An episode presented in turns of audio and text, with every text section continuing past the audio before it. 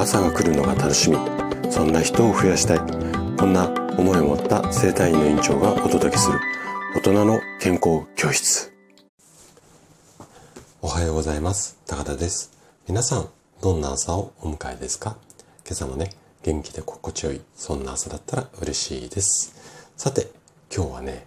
健康を目指すなら1日2リットルの水をやめてください。こんなテーマでお話をしていきます。私がねこのラジオの中でいろんな形でこう何とかお伝えしているんですがもしあなたがね健康を目指すなら1日2リットルの水このね水をやめてください、はい、ちょっと強いメッセージなんですが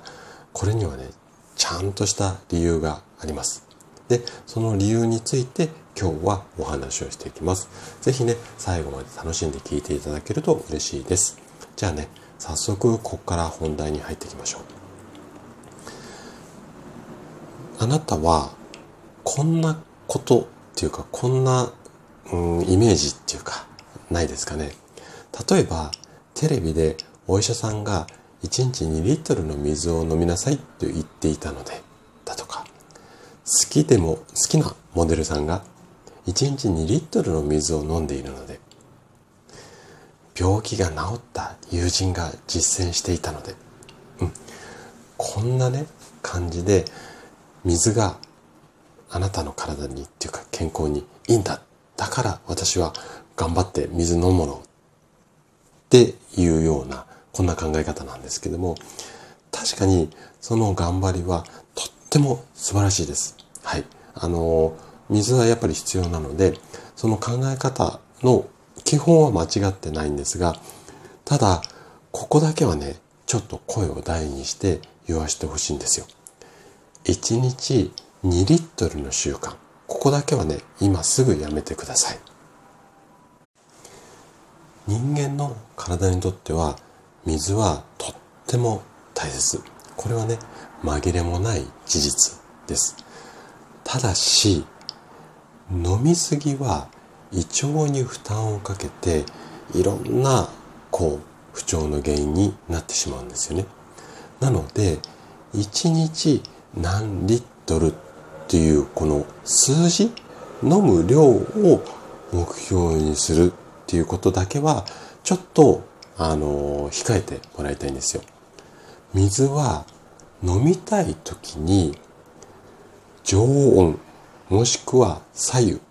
を少しずつ飲んでください。うん、ここが今日お伝えしたいすごく大切なポイントなんですけれどもでね年齢を重ねてくると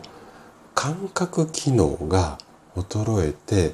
喉の渇きっていうのを感じにくくなってしまうんですね。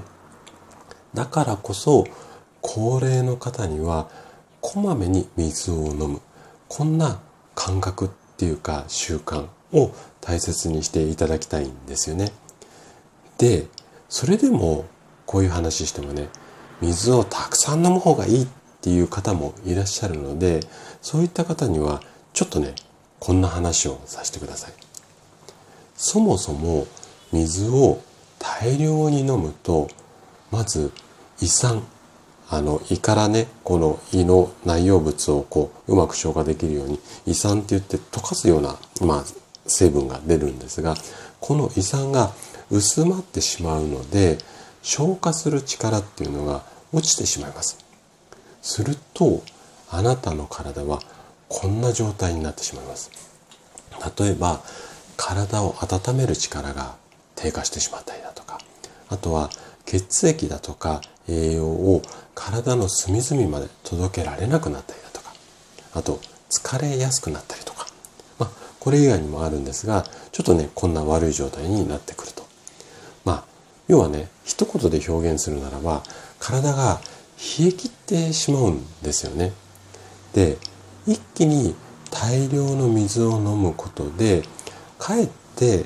体の中のこう巡りにくいこう体質っていうか体になってしまって老廃物体にとって必要じゃないものなんかがさらにその巡りを防いでしまう。こんな悪循環になってしまうんですよね。で、2リットルっていうのは、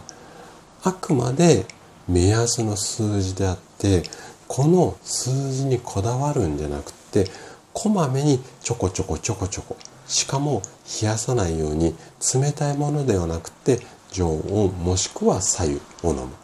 こんな風に意識を変えてもらえると嬉しいです。はい。ということで今日も最後まで聞いていただきありがとうございました。番組の感想などね、お気軽にコメントいただけると嬉しいです。それでは明日の朝7時にまたお会いしましょう。今日も素敵な一日をお過ごしください。